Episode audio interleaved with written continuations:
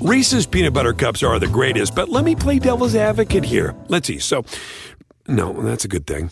Uh, that's definitely not a problem. Uh, Reese's, you did it. You stumped this charming devil.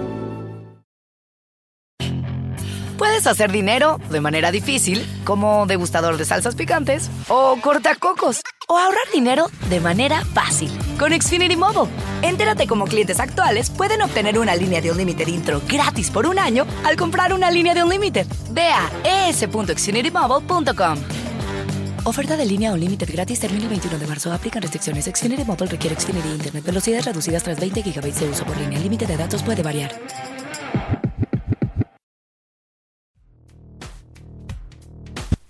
Hola, soy Emanuel Cerrulla y estás escuchando la página Millonaria Podcast, porque River Plate es nuestra pasión. Historias, entrevistas, columnas de opinión y todo lo que el hincha de River tiene que escuchar. Hoy, Rodrigo Dascal, presidente del área Museo, Trofeos e Historia del Club Atlético River Plate, nos cuenta el funcionamiento del Museo River, sus atracciones y por qué es uno de los mejores del continente.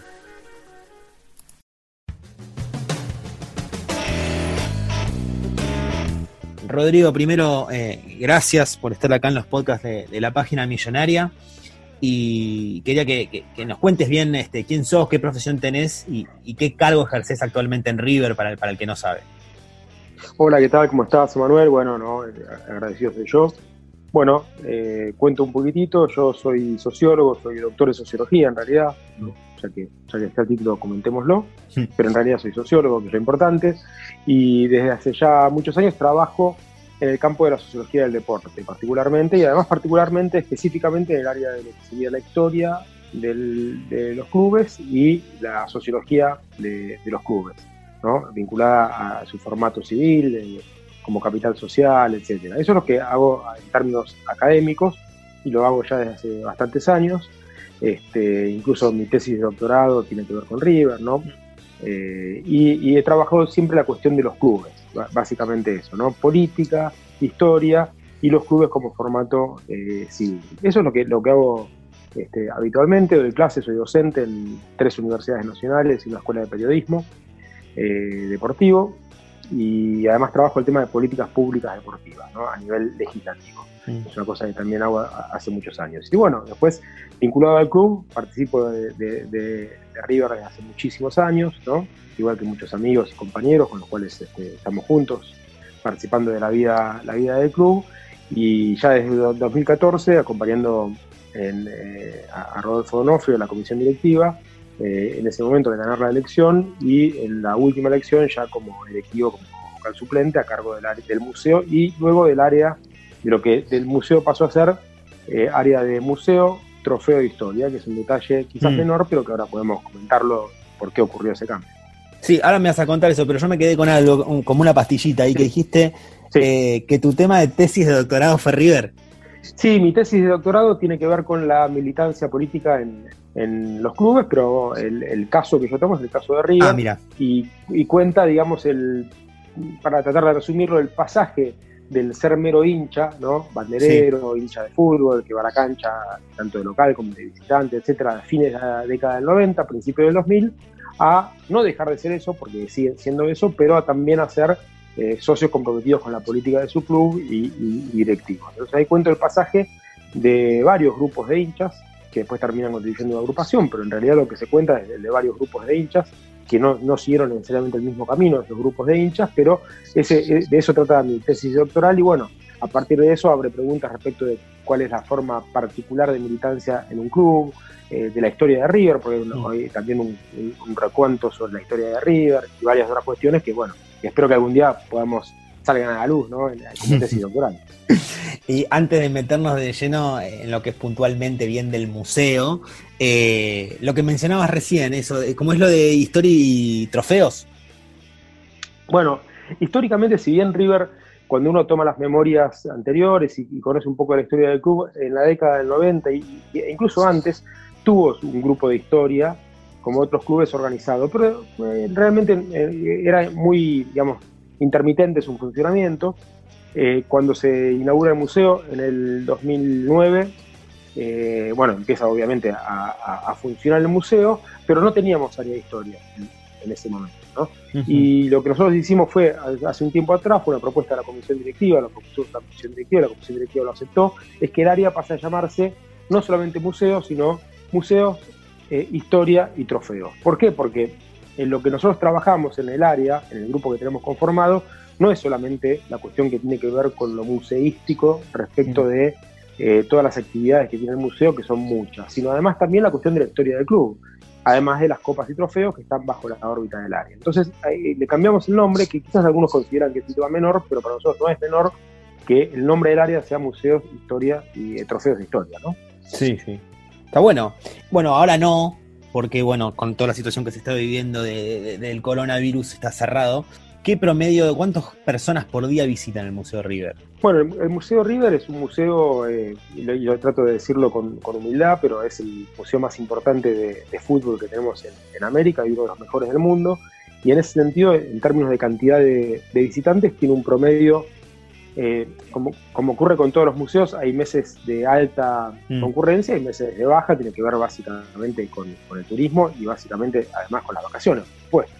Entonces, los meses más altos tenemos eh, alrededor de 25.000 personas que pagan entrada al museo y en los meses menores entre 18.000 y 19.000 más o menos. Por supuesto, todo esto que digo tiene varias variables, ¿no? Tiene que ver también con la cuestión eh, económica, con la cuestión del fútbol, de, digamos, de que la gente venga por cómo le va el equipo. Hay diferentes variables que modifican estos números.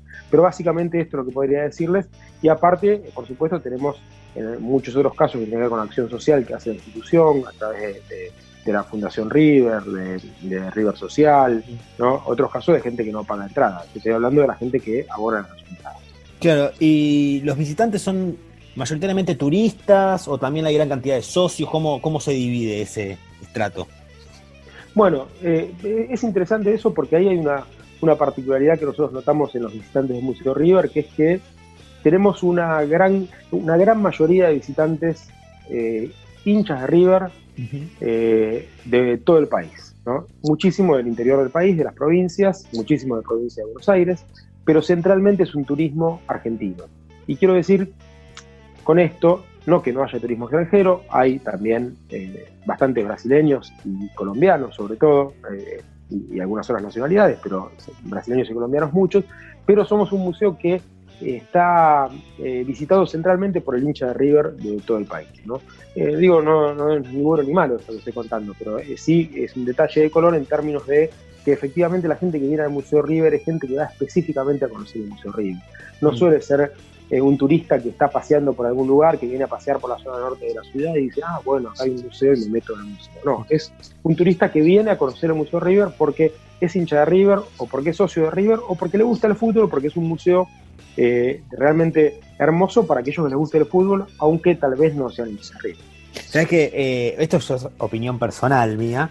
Eh, fui muchas veces, por suerte, al museo y lo que noto es que es, un museo, obviamente, ideal para el hincha de River, pero que también le puede interesar al argentino en general y al que le interesa la historia en general. Por, ejemplo, lo de el, túnel del tiempo ese que está, apenas entras al museo que te muestra la situación del país, en cómo estaba, eh, eh, es algo que muy atractivo a nivel eh, familiar y global, no solamente para el hincha de River. Tal cual, River Infinito, el, túnel es un espacio donde los, chicos de los colegios vienen a hacer trabajo, por esto que vos decís, que tiene un video que cuenta la historia del, mundo y de la Argentina, objetos de, cada década, y además como un gran icono, ¿no? como un camarín de Gardel, por ejemplo, para la década correspondiente, que no necesariamente tiene que ver con, River o con el fútbol. Entonces, eso lo hace eh, tener un valor enorme, no solamente al espacio, sino al museo en general.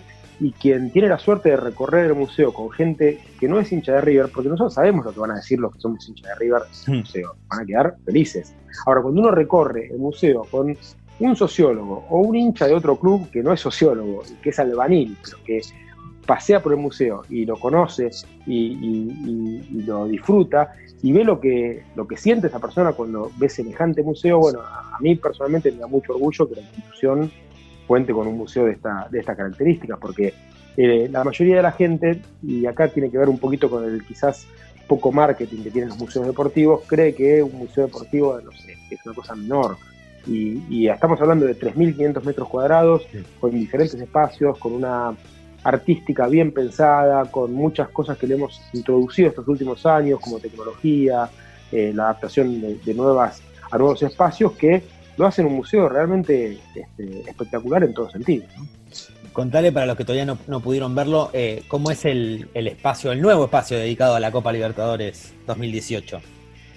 Bueno, una de las cosas que hicimos fue eh, suponer, pensar que había que, dedicar un espacio eh, en particular a la Copa Libertadores de, Madrid. Es River, el campeón de la Copa Libertadores de América. El Estadio Bernabéu escribe la mejor página de toda la historia de River. Y es un espacio que antes tenía, a nosotros no nos gustaba, no nos convencía cómo estaba organizado, porque tenía, estaba dedicado a la selección nacional, entonces había unas fotos muy lindas de los jugadores de River que estuvieron en la selección nacional, pero además había 11 maniquíes que representaban a la selección nacional sin ninguna otra particularidad.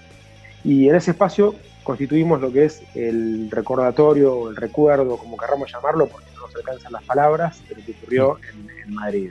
Eh, y, básicamente son dos grandes cuestiones.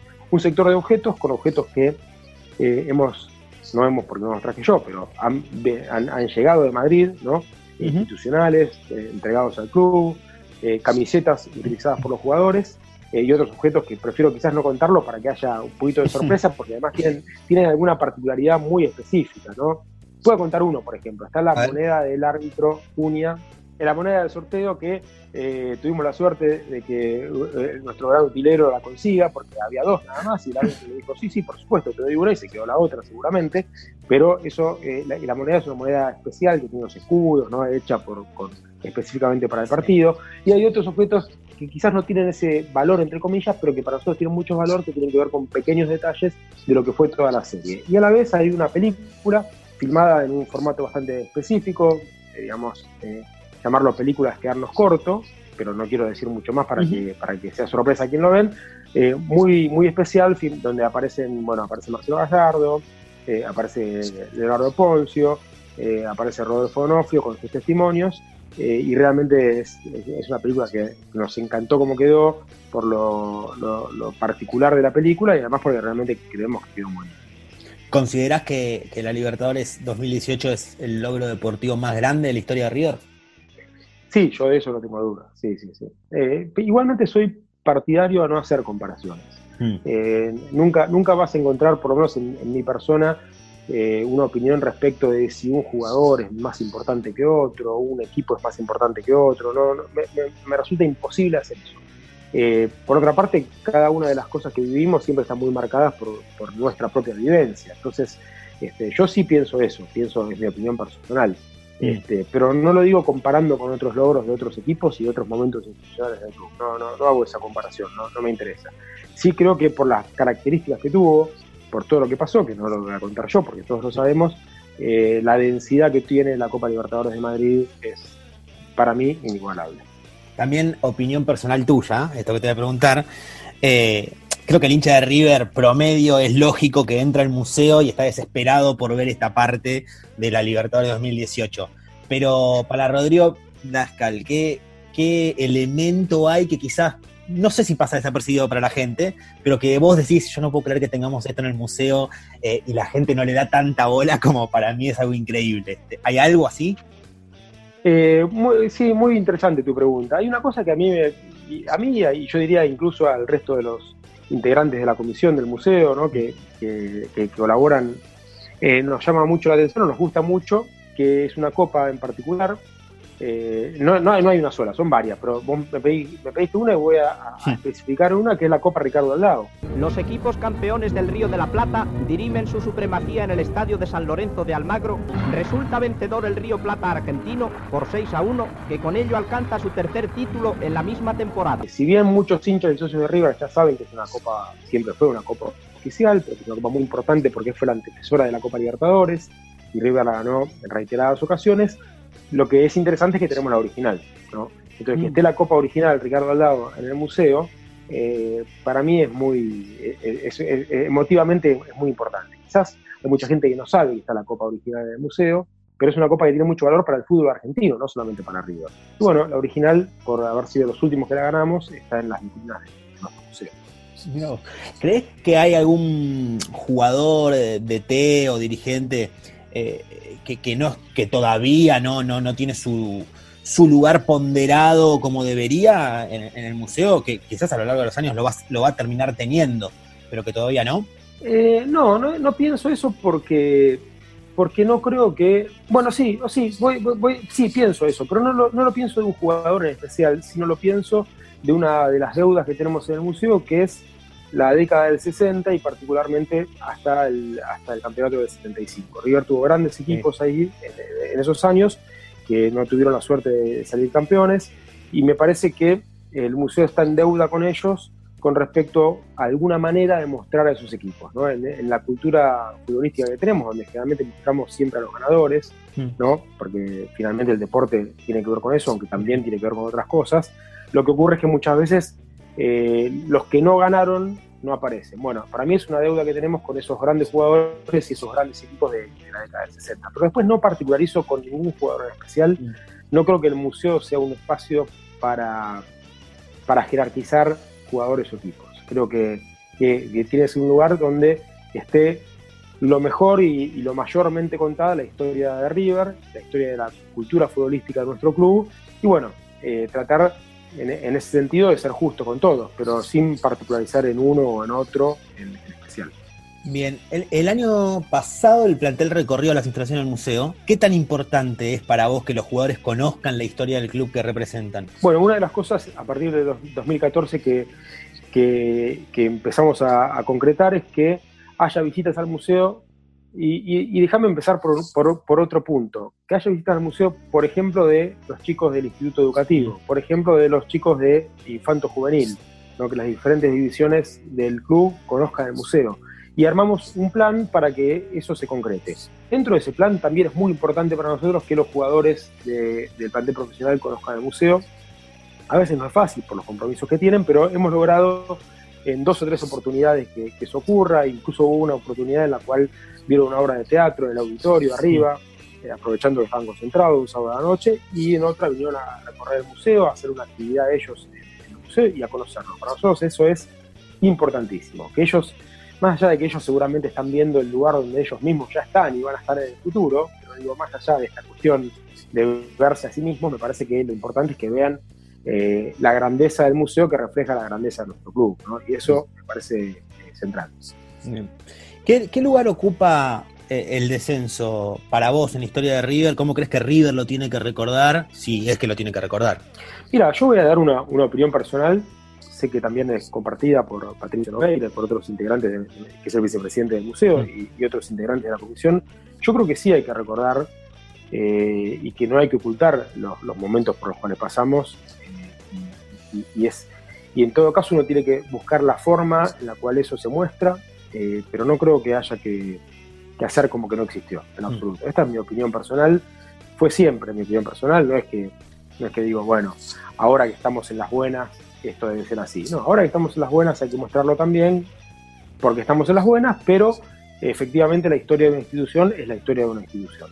Eh, por supuesto no significa que uno va a salir a, hacer, a levantar la bandera del, torneo del, del, Nacional, ¿no? Para nada, festejarlo, pero sí a contar la historia porque tiene grandes, grandes momentos esa historia, porque tiene jugadores que vinieron a poner el pecho para salir de, la situación en la, cual estábamos y porque el objetivo se consiguió. Entonces eso, para mí, y repito, mi opinión personal, tiene que estar contado y tiene que estar mostrado en, la historia de nuestro club. El museo eh, también cuenta con un archivo. ¿Está exhibido al público ese archivo o no? Bueno, hace ya tres años una de las cosas que queríamos hacer era eh, organizar un archivo histórico que el club no tenía.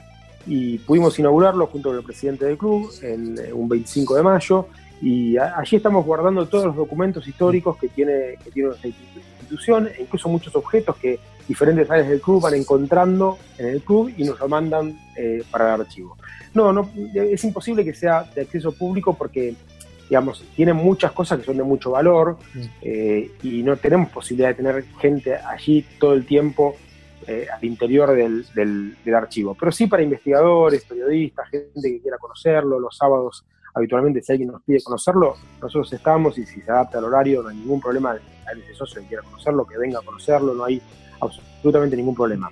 La otra parte importante que estamos haciendo en términos históricos no es material, pero tiene que ver con la base de datos de fotos del club, ¿no? las estadísticas, todo eso también lo estamos eh, recopilando ya desde hace muchos años porque el club no tenía eh, eso organizado en, en, el pasado.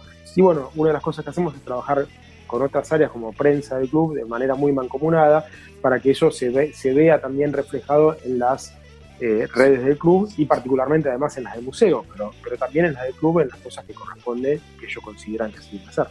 Bien. Hace rato dijiste algo que me dejó chica, una pregunta. Pues yo te iba a preguntar si el de River es el mejor museo de fútbol del país y me dijiste que de, de, es uno de los mejores de América. Eh, lo que te voy a preguntar es qué otros destacás eh, del continente o del mundo. Mira, el año pasado estuvimos en, en, en Italia por el aniversario de Superga de la tragedia, invitados sí. por la gente de, del Torino. Y en forma particular, nosotros además presentamos un libro sobre Stefano en España, hicimos como un recorrido por España de manera personal, ¿no? Con Patricio Nogueira, uh -huh. eh, aprovechando el viaje, y visitamos varios museos. Y, y, te diría que para nosotros el Museo del Benfica, del Club Benfica en Portugal, es, y digo para nosotros, pero creo que para la mayoría de la gente que conoce museos deportivos, es, es increíble en términos de museo. Y bueno, junto con ellos y otros museos de Europa y de América, constituimos una asociación de museos que es nada más que una manera de encontrarnos, de intercambiar este, conocimientos. Eh, pero si tuviese que nombrarte uno, te nombraría, te nombraría el del Benfica. En, en, en, Portugal, porque es maravilloso. Sí. Bien. ¿Y qué proyectos eh, eh, tienen en carpeta para, para el museo? eh, bueno, con esta salvedad ¿no? de, de, de, esta pandemia lamentable que, que estamos sufriendo, pero en, en términos de normalidad, ¿qué, ¿qué, proyectos están teniendo para el museo? Mira, eh, yo te nombraría dos cosas. Una, el, eh, la pandemia, los que siguen las redes del museo lo habrán visto, la pandemia tuvo como consecuencia positiva y negativa las dos cosas que las redes del museo empezaron a volcar mucha información vinculada a la historia del club, es decir, al no haber actividades en el museo, ni hacer las cenas que hacemos, los almuerzos que se hacen habitualmente con otras delegaciones, ni otro tipo de actividades, de las muchas que se vienen haciendo, como las muestras, etcétera, en el museo, estamos muy volcados a mostrar eh, documentos y fotos históricas que creo que la gente aprecia, hacer trivia, juegos, ¿no? hay mucho trabajo en, en ese sentido. Si me preguntas qué tenemos pensado, lo primero que diría es que es muy arriesgada la respuesta porque si después esas cosas no se hacen, claro. este, van a, yo quedo este, como, como, con la intención de que esto quede, pero yo lo voy a decir igual, lo voy a comentar igual, porque la verdad es que son cosas que venimos pensando y después no logramos concretarlas, no las lograremos concretar. Tiene que ver básicamente con dos cuestiones. Una, si bien hacemos exposiciones de arte riverplatense uh -huh. y de otro estilo, como por ejemplo la del centenario de Angelito, del nacimiento de Angelito, queremos quizás tener un espacio de arte más permanente, ¿no? donde se puedan hacer muestras de arte y que el museo tenga como muestras de arte que se vayan modificando, quizás los, los artistas, pero que esté de forma permanente en el museo. Y la otra que nos gustaría es, nunca tuvo el museo una, un sector polideportivo. ¿No? Mm. Eh, no, no, estuvo pensado así desde el inicio. Entonces hay que pensar cómo el museo puede mostrar una, una, una línea histórica eh, que nos muestre también las otras cuestiones que no son solamente el fútbol, ¿no? que River como institución las tiene, por suerte, en términos polideportivos, en términos culturales y sociales, el rol social que cumple y cumplió siempre. Entonces, bueno, todo eso hay que ver cómo lo, lo mostramos. No sé si, por eso digo, no sé si lo lograremos, no sé claro. si es una película que lo muestre, no sé si será un sector, pero creo que es una deuda que tenemos eh, a futuro. Y, y, y, relacionado con esto eh, del COVID, también imagino que tendrán que empezar a pensar eh, protocolos, ¿no? Para, para, la reapertura cuando se pueda. Sí, absolutamente. Si bien el club en general va, va a tener un protocolo eh, como club, particularmente en el museo vamos a tener que pensar un protocolo específico para el museo porque eh, más allá de que el museo no tiene cosas que se toquen en general, que es uno de los puntos centrales que está pasando en los museos en Europa en este momento que hay que evitar, hay que evitar que la gente toque cosas, lo que tenemos es el tour, y el tour es claro, un grupo de gente que camina uno al lado del otro. Entonces eso va a haber que establecer un protocolo de distancias, de momentos, etcétera, tanto para el interior del museo como para el, la salida del tour a, a, a ver el estadio. Totalmente de acuerdo. Bien. Eh, lamentablemente, eh, fines de marzo, cuando ya estamos en cuarentena, la, triste noticia del fallecimiento de Amadeo Carrizo, eh, y, se empezó a mencionar que, que, quizás le ponían el nombre de una parte de la platea Belgrano, el nombre de Amadeo Carrizo. ¿Hay algo pensado así a nivel homenaje desde el museo, desde el club en general?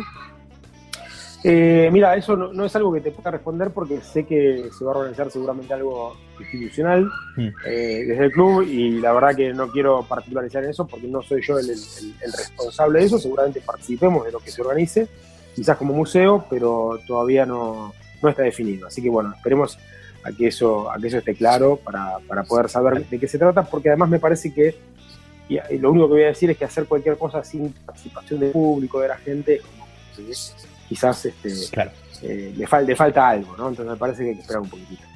Bien, eh, y la última te iba a preguntar también eh, un poco más tuya, personal, saliendo un poco del museo, este vimos junto al equipo en diferentes partidos. ¿Cómo se vive entre los dirigentes los viajes con el plantel?